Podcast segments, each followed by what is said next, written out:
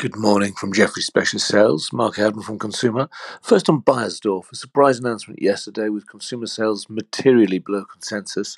Uh, half one consumer down 10.9% implies a Q2 down 18.7. Uh, that's much worse than consensus minus 8.1. Uh, no comment on margin could be tacit approval of consensus, or it could just be no comment on margin. Uh, we expect significant operating deleverage. I would absolutely stay out of the way. The read across here is a bit negative for L'Oreal and Unilever.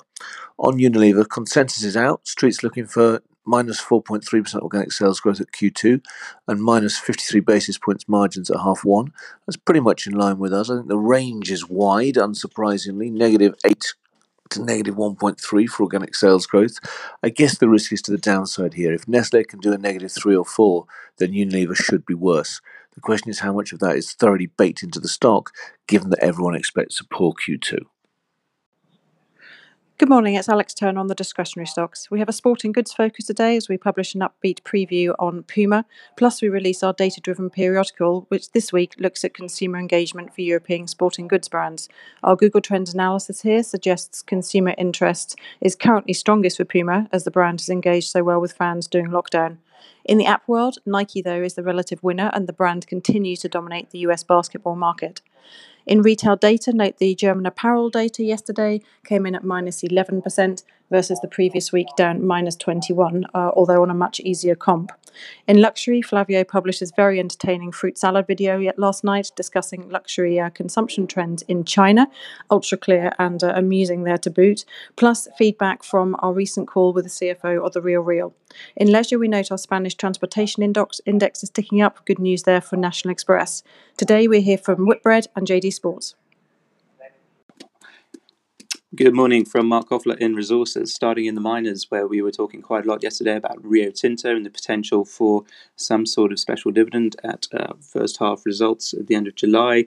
That was on the back of increasing our price target 4% and reiterating the name as one of our top picks in the mining sector. I think a lot of long onlys are still very happy owning this name, even if iron ore prices do ease from here. Although I would say that that prospect of a special dividend at 1H results is probably not in the base case for most people, and so that would be perceived as a positive, even if it does seem quite unlikely at this point. In steels, there was news about management changes at Klöckner. Uh, with Guido Kirchhoff coming in from Thyssen, I think for me that only further increases the likelihood that there is some sort of JV uh, between Thyssen and Klöckner in the not too distant future. And worth noting in energy, E and I talking about 4 billion euros worth of impairments at results. Good morning, William Bevington, Jefferies TMT Spec Sales. So, the most important thing to highlight today is the new German telecom law, first read.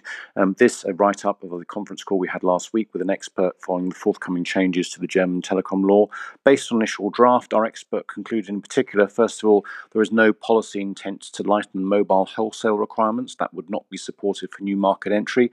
Secondly, the removal of cable's ability to bundle TV charges and tenancy contracts. This is important and clearly would potentially weaken the relative position of cable. And then finally, incumbent friendly room for self commitments to lower the regulatory burden, i.e., in fibre co investment projects. And that report is out this morning. Second thing to highlight is that there are rumours on Bloomberg of Cellnex perhaps raising up to three billion of capital at some point this month. The market has proven to be very supportive of this when it's done this over the last year.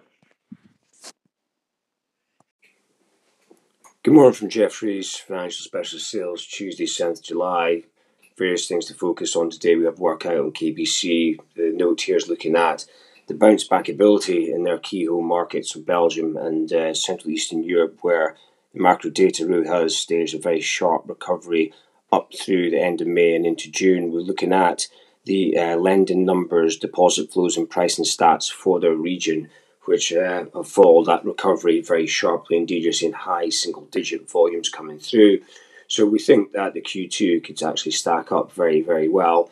But more importantly, it's the, the go forward on impairments that's really going to drive consensus expectations for the stock. And as with the sector at large, we're probably a bit more optimistic around recovery prospects for Europe, which could see um, expectations on impairments actually being narrowed from here. So we continue to be buyers of KBC.